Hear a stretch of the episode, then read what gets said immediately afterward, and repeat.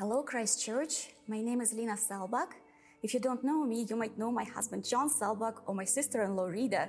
Everybody seems to know them. We've been here at Christchurch for almost three and a half years and have been serving in the young adult ministry. By now, you think you figured out from my accent that I'm Russian. I was born and raised in communist Russia. I witnessed the fall of the Soviet Union. I lived through the years of openness to the West when so many missionaries from the US came to evangelize there. I got saved translating for those missionaries. Then I met my husband in Russia.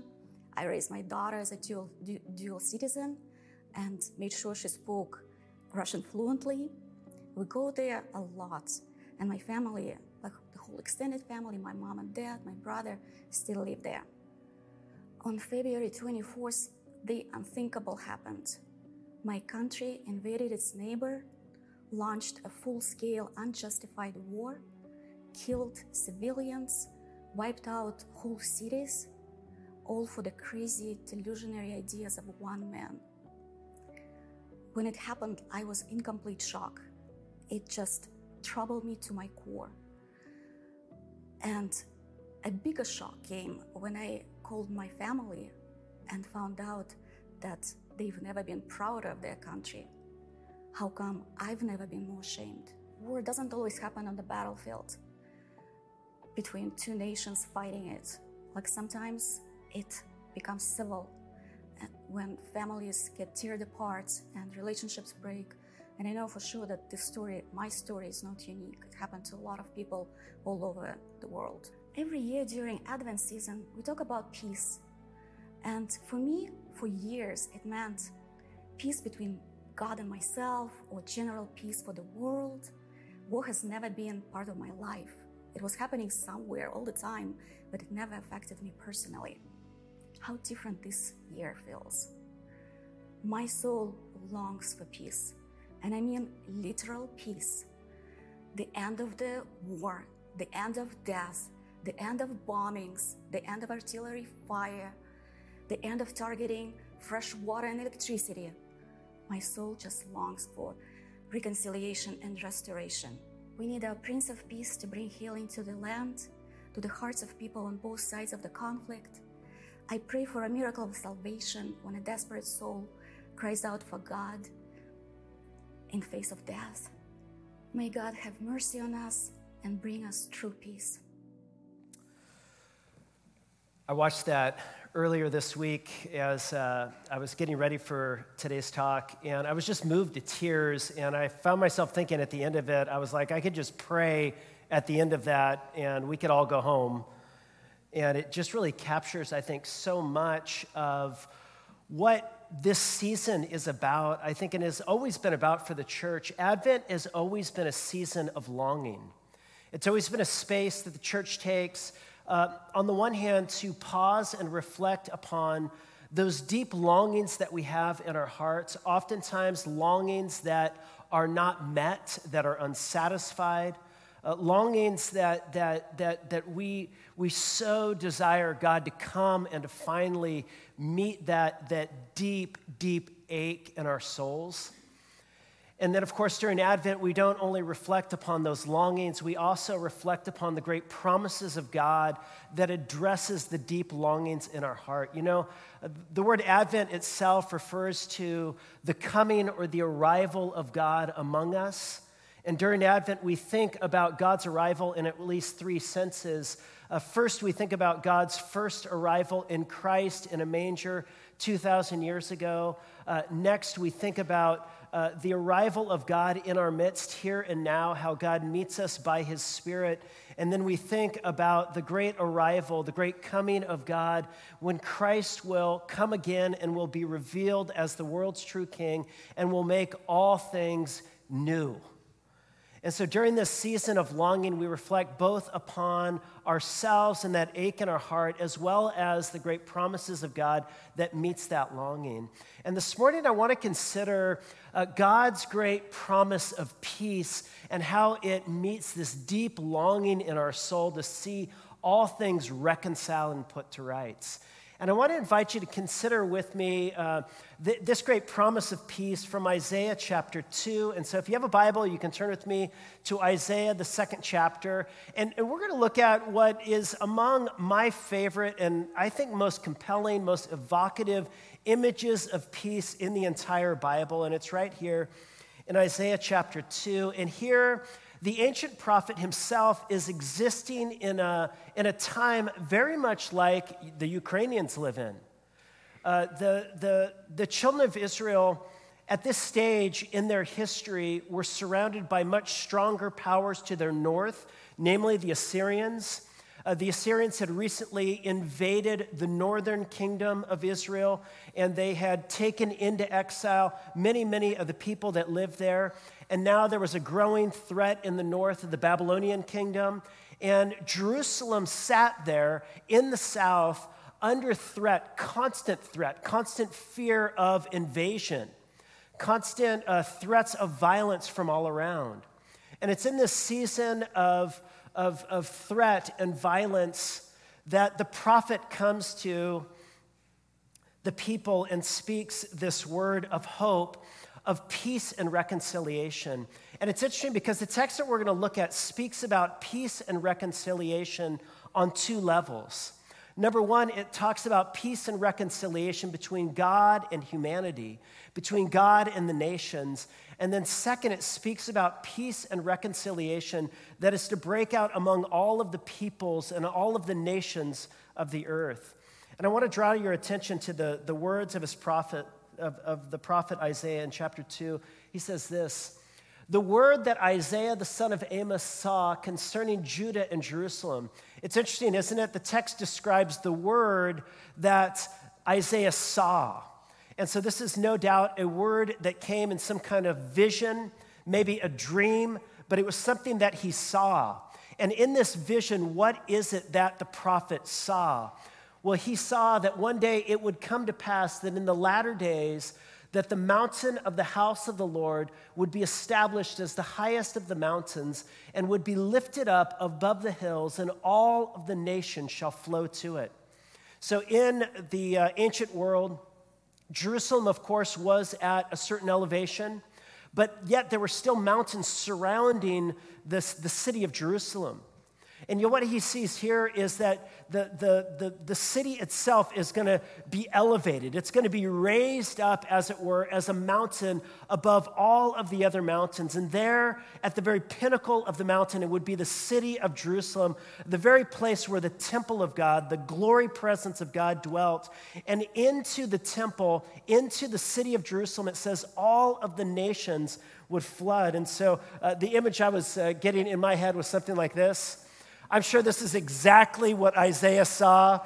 Uh, but, but the mountain of the Lord being lifted up and, and all of the nations flooding into the city of Jerusalem. Now, why are all of the nations flooding into the city of Jerusalem? Now, think for a moment why would all the nations, why would all of the peoples of the earth flood into a small country in the Middle East? You say, well, for the World Cup, of course. Um, that's, by the way, that's the United States losing to the Netherlands. Most of us don't care that much, I guess. We're Americans, you know. We don't care about the World Cup. I, that's not true, is it? We're changing, aren't we? People can change. We can change. But you know, it's interesting. Why is it that all of these nations would flood into the small country in the Middle East? You know, it's not because there were Olympic Games that will draw the nations into countries in our day. And it's not because of the World Cup. And, and it's not even because of war. You know, in the ancient world, one thing that would unite nations together and cause them to flood toward a small, strategically located little strip of land like Israel in the Middle East, what would draw all of the nations to that space would be war. It would be their desire to conquer that land. But what is it that is here drawing not one, not two, but all of the nations, Assyria and Babylon and Egypt to the south? What is drawing all of the nations? It's fascinating. The text tells us They are coming to the house of the Lord. They're coming to Jerusalem to learn. Look at what the text says. Come, let us go to the mountain of the Lord, to the house of the God of Jacob, that he may teach us his ways, that we may walk in his paths. For out of Zion shall go forth the law, out and the word of the Lord from Jerusalem. All of the nations are flooding into Jerusalem in order to apprentice themselves to the God of Israel so that they might learn his ways. The nations are being drawn like, like, like like, you know, to a magnet. They're being drawn to the very personal presence of God in the midst of the city. They're being drawn to the wisdom, to the glory, to the beauty, to the honor of God there in the city. They come in order to apprentice themselves to Him so that the nations might learn the ways of God.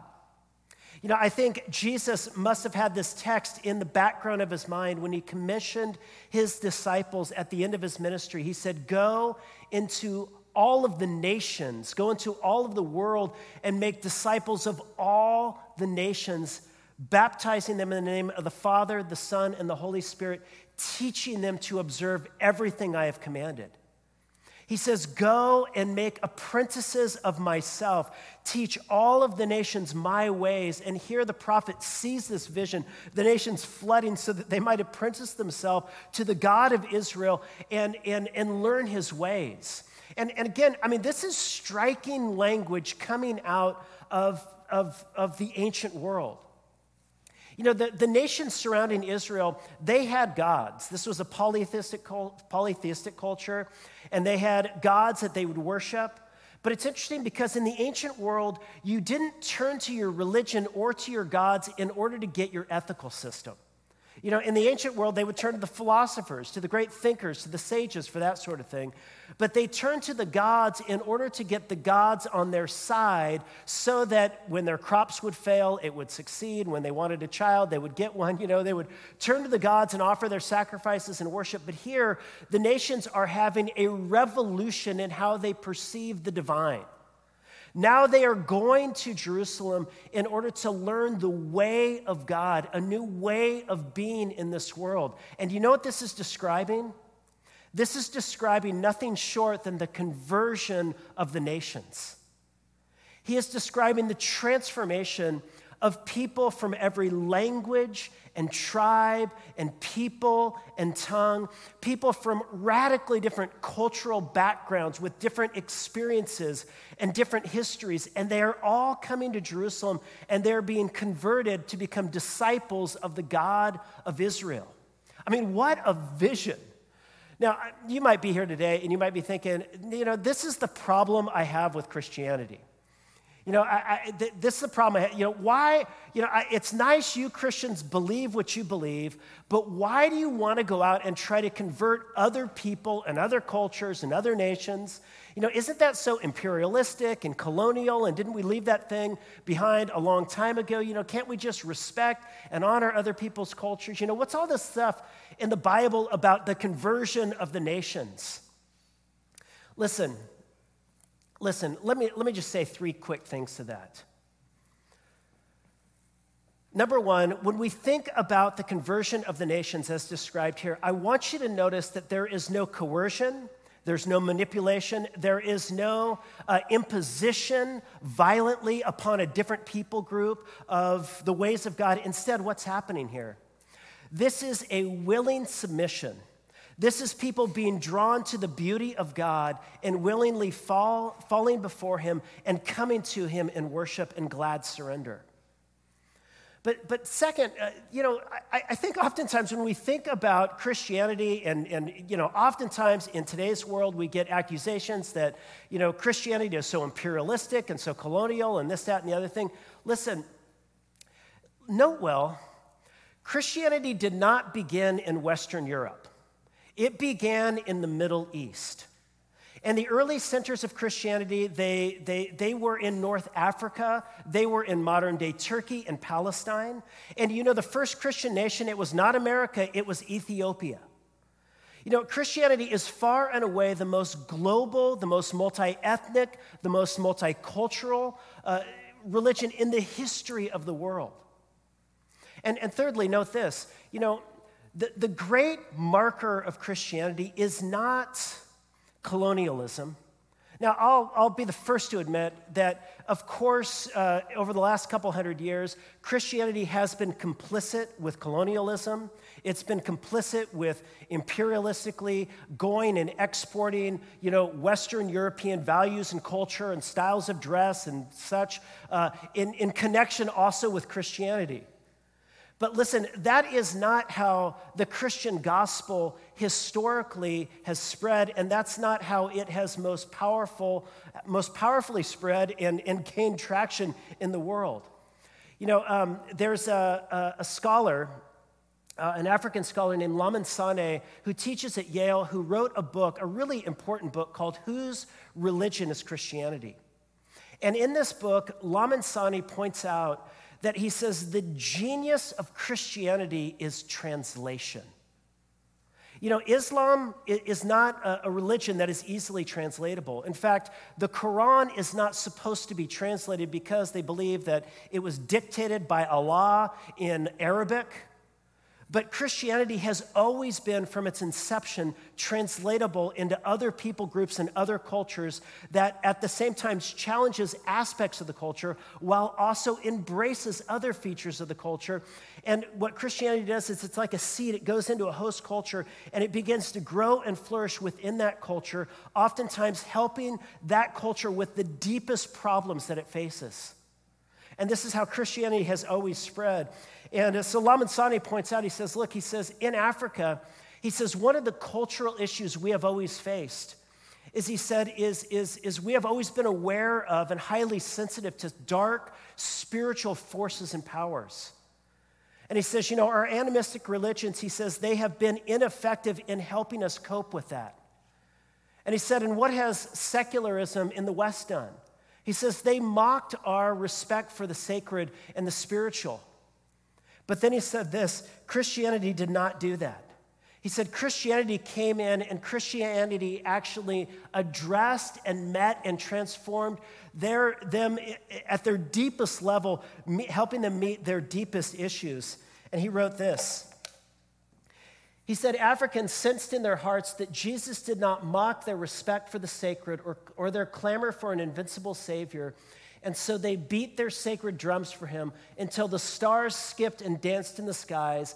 And after that dance, the stars weren't little anymore. Christianity helped Africans become renewed Africans, not remade Europeans. And listen, Christianity at its best, as the gospel has gone out to every tribe and nation and people, starting in Jerusalem and going out to Judea and Samaria, and then ultimately out to the uttermost parts of the earth, it's always embedded itself within a host culture and it's challenged certain aspects of it and it has brought transformation, even as it does among the nations here. And yet, it then finds expression so that ultimately in the future, the kingdom of heaven is not a kingdom of homogeneity. It's not a kingdom of people who have all of the same culture and all of the same ethnicities and all the same language. No, it is a kingdom that is marked by rich and beautiful diversity, culturally and ethnically and racially.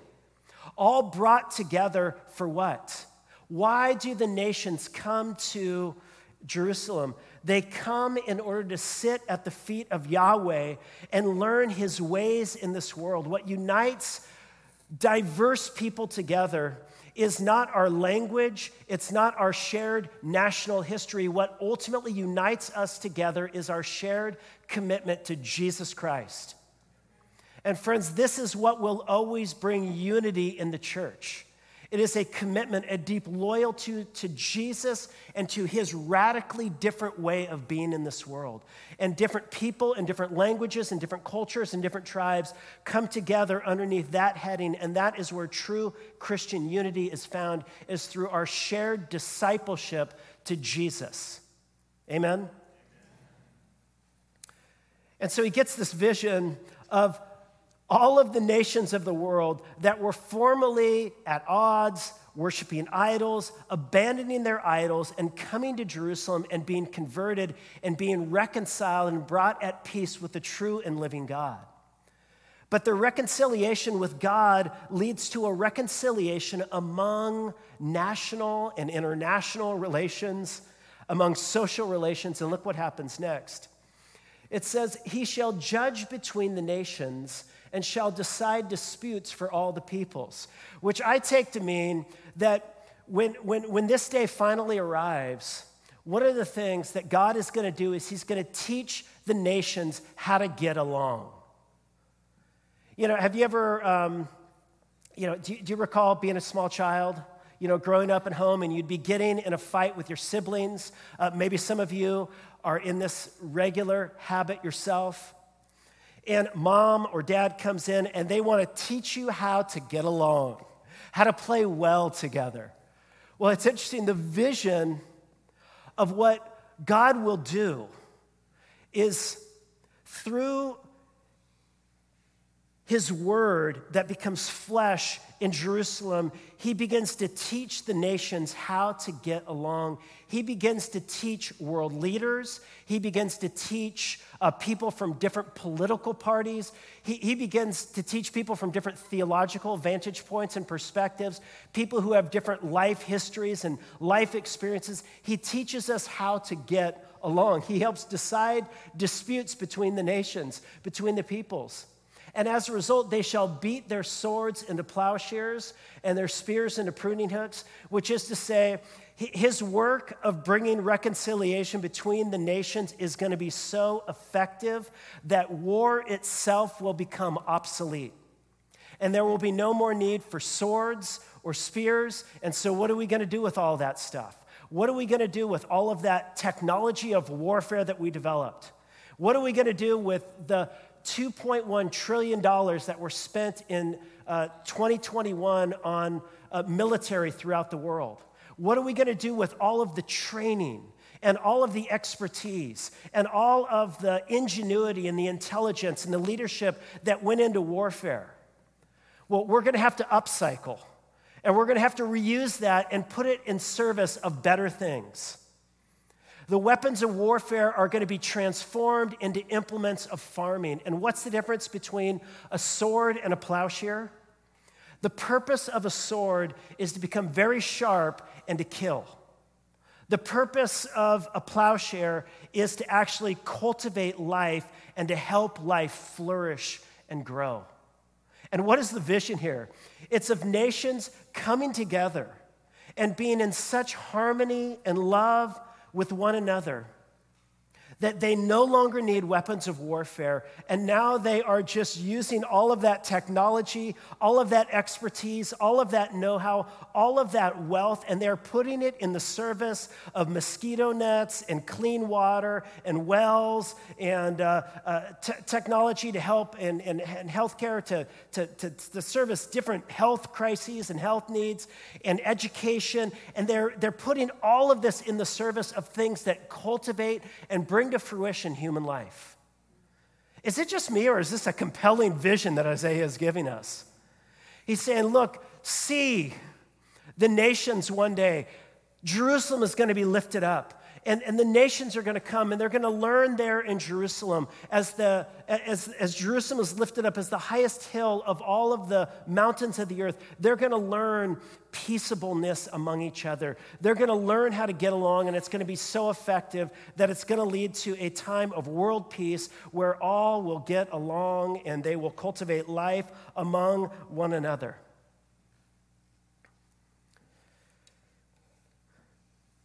I mean, j- just stop for a minute and just think what would it be like to live in a world where Vladimir Putin and Zelensky could go to Jerusalem and sit at the feet of Jesus and say, Look, we've got some disputes over land and territory and history.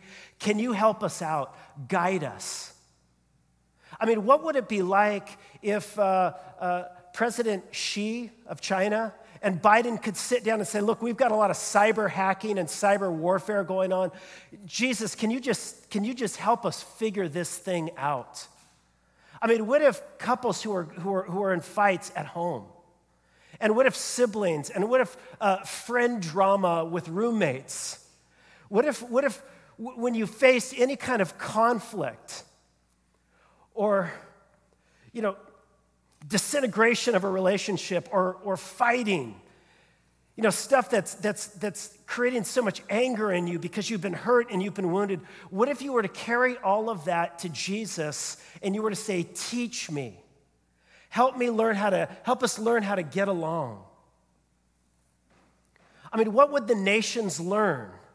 What would the presidents, what, what, would, what would husbands and wives, what would siblings, what would friends, what, what would the, the Republicans and the Democrats learn if we, if we went to Jerusalem and we looked up to that hill that was exalted over all of the other mountains of the earth? What might we see?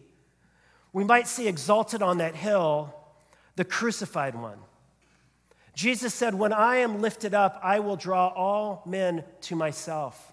It's as if Jesus does a little riff, a little reinterpretation of the vision of Isaiah, and says, It's it is, it is the crucified Messiah who gives himself bearing in his own body all of the wounds and the pain and the wrong of the world, and not coming back at the world with hate and with vengeance, but instead with a willingness to grace and forgive and love. When you look up and you see the crucified one, and he says, This is the way to healing among the nations. It is the way of cross shaped love. Sin bearing, wrong bearing, forgiveness extending, grace pouring out, love. This is the path. This is, this is the road we must walk in order to come to a place where the weapons of warfare are obsolete. Now, of course, this vision that we're given here, it is for the future.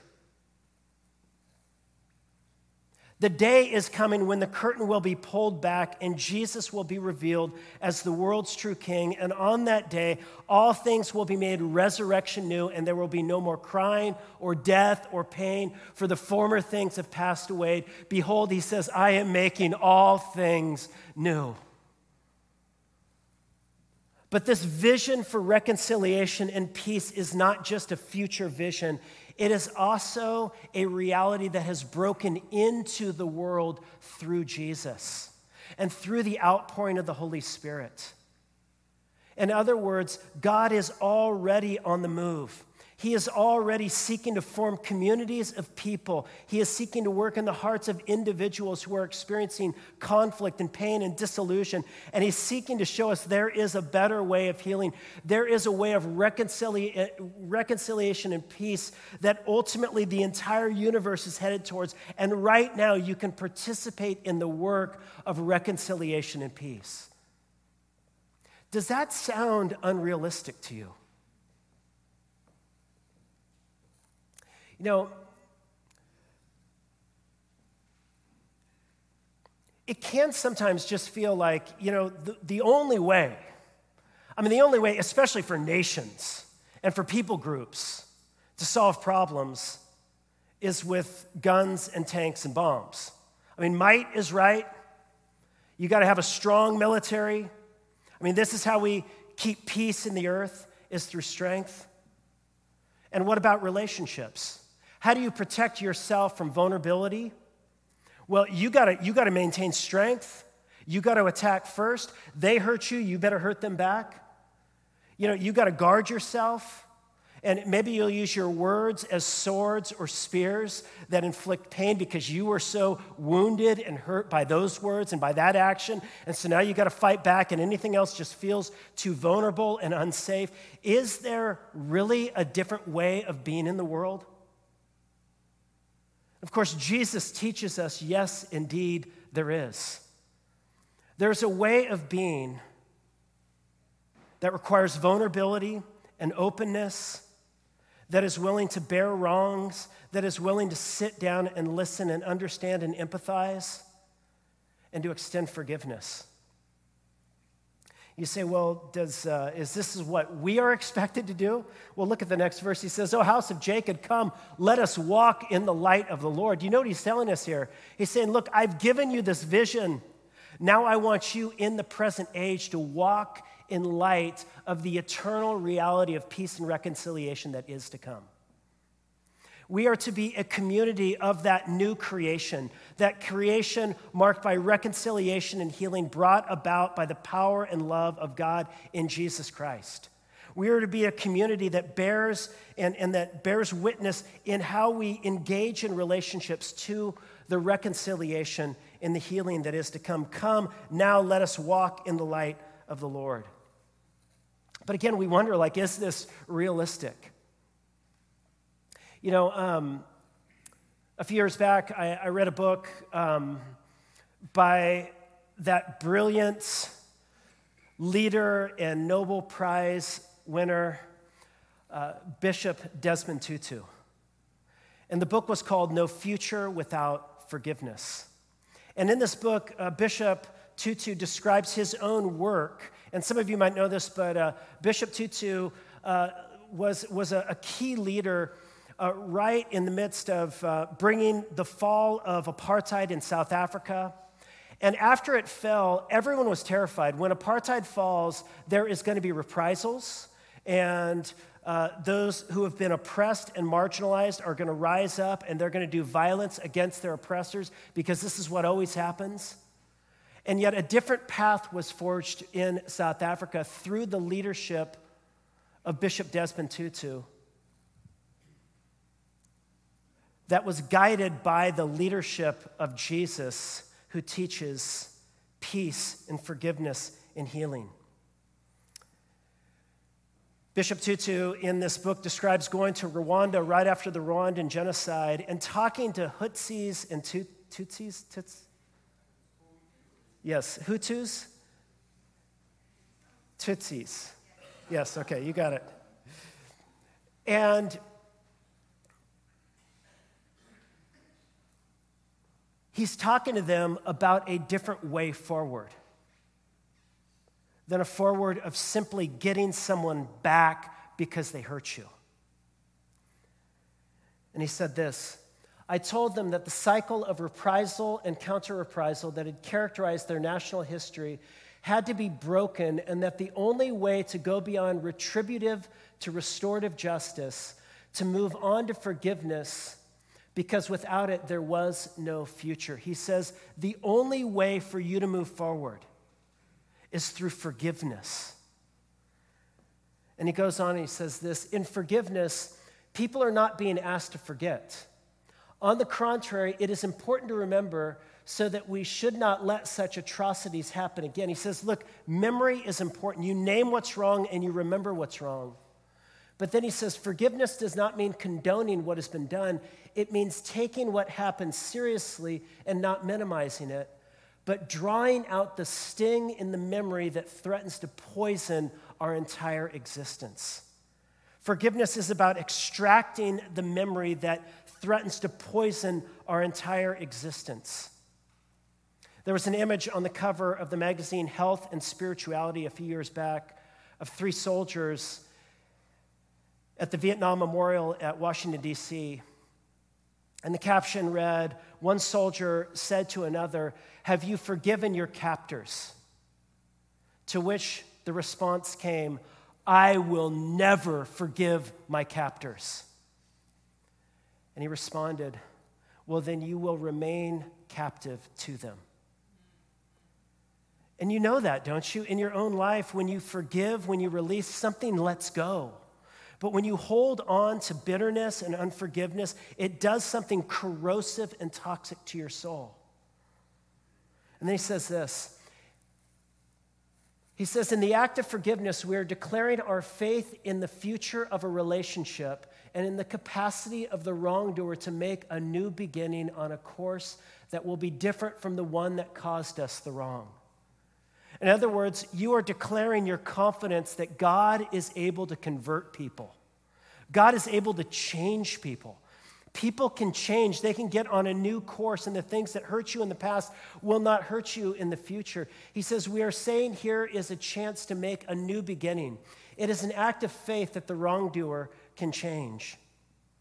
And then he says this finally what each of us does can retard or promote, can hinder or advance the process at the heart of the universe, the process of the reconciliation of all things in Jesus Christ. The outcome is not in question. The death and resurrection of Jesus Christ puts the issue beyond doubt. Ultimately, goodness and laughter and peace and compassion and gentleness and forgiveness and reconciliation will have the last word and prevail over their ghastly counterparts. And he says, when we seek to move towards other with honesty and with truth, he says healing and transformation can take place. Or as Jesus said, Blessed are the peacemakers, for they shall inherit the earth. Friends, we have to ask, in light of this vision of the peaceable kingdom of God, whether or not we have adequately heeded Christ's call in our own lives to be peacemakers. And let me just suggest from this text three brief exhortations that we need to hear if we are going to become people who are peacemakers. Number one, this text is encouraging us to unlearn war. You know, I love that phrase. He says, Neither shall they learn war anymore. You know, for some of us, war is all we know. All we know, all we learn growing up is how to fight. How to either fight with our words or with our cold actions or withdraw or maybe by being passive aggressive or being aggressive aggressive, or today you're aggressive aggressive, tomorrow you'll be passive aggressive just to throw them off. You know who you are.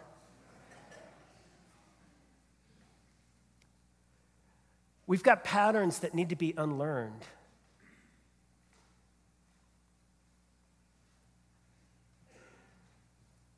So, if we're going to become peacemakers, there may be some stuff you need to self reflect on.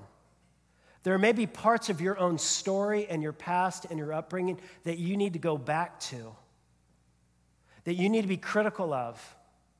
You need to think it, it, is there something about my existence that I need conflict and drama just to be okay? You know, there's some people they don't know how to they don't know how to move forward in life unless they're moving forward in conflict. Friends, there is so much of a better way for you to live. And listen, if you don't deal with this now, you're, you're going to pass it on to somebody else. If you're a parent, you're going to pass on that way of dealing with conflict to your kids. And it may be that one day you're the recipient of the very kind of behaviors you yourself are engaged in. There's some stuff you might need to unlearn. You need to unlearn war. But secondly, I think from this text, we're encouraged to beat your swords into plowshares. You know, I love the text. Um, what is Yahweh? What is the God of Israel's responsibility? Well, he comes into Jerusalem and he establishes shop. The glory of God, the word becomes flesh and dwells among us. And he is lifted up on the cross. He draws all nations to himself through his own cruciform love. He says, You can be changed, you can be converted, you can be transformed. But there's a responsibility that is placed on us in this text, and it is to beat the swords into plowshares. It is to turn the spears into pruning hooks. You know, some of you, you've got swords.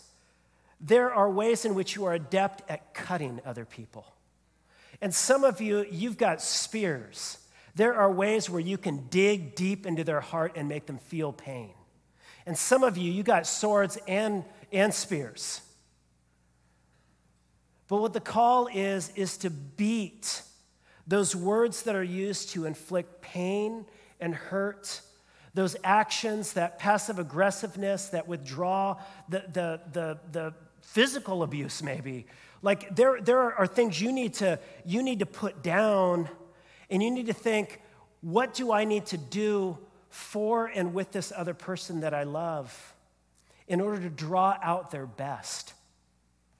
Friends, this doesn't mean ignoring the dysfunction. You have to name the dysfunction. You've got to be honest and real. Sometimes the worst thing you can ever do for someone is to ignore the junk that's going on. You've got to name it. But, but, but listen, you have to do more than to name and to accuse and to convict or to convince. You've got to ask, how can I cultivate something in this other person? This is somebody who's created in the image of God. How can I turn the power that I have into a power that actually draws out the best in this other person, that cultivates and brings out fruitfulness? And I guarantee you, it's not going to be through more uh, disdain. It's probably not going to be through incessant criticism. It's not going to be through you continually correcting another person. It's usually going to be through you entering in and sitting and loving and listening and speaking into them and affirming them and speaking God's truth over their lives. This draws stuff out of people. You know, sometimes I think the very thing we want most in the person, people that we love, we, we fail to bring out in them because we keep going at them with all the wrong stuff. So he's inviting us to turn our swords into plowshares, these instruments that hurt, into things that actually draw out the best.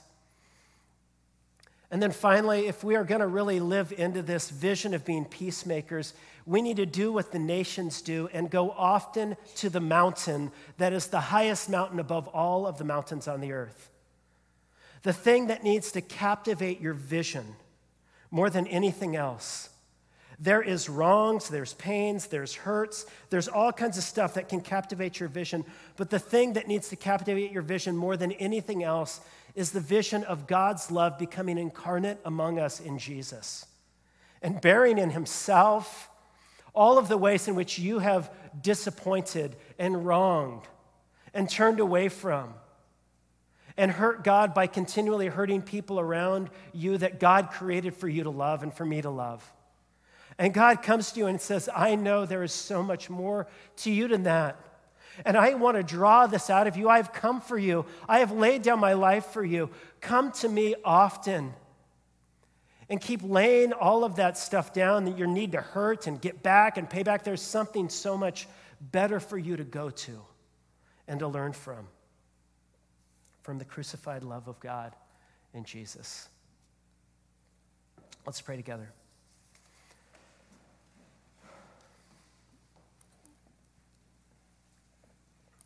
Our great God and Father, we come to you now.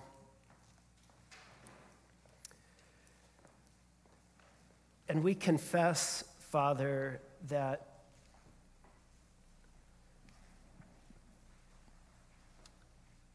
we have lived far too often as people who are stingy with kindness and with compassion and with grace and with forgiveness. When every day of our lives you have done nothing but lavish upon us compassion and kindness and grace and goodness and forgiveness. God, open our eyes afresh to this infinite sea of love and grace that you pour out on our lives. God, in being recipients of your love, may you make us more and more givers and extenders of your love and kindness and compassion. Father, we pray that you would make us, Christ Church, into a community of peacemakers.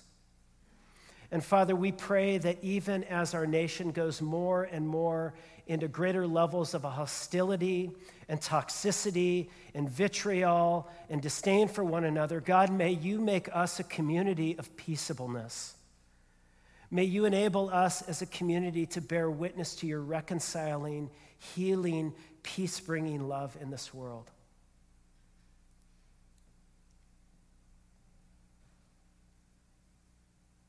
And we ask this in the name of your Son, Jesus, who is himself our peace. Amen.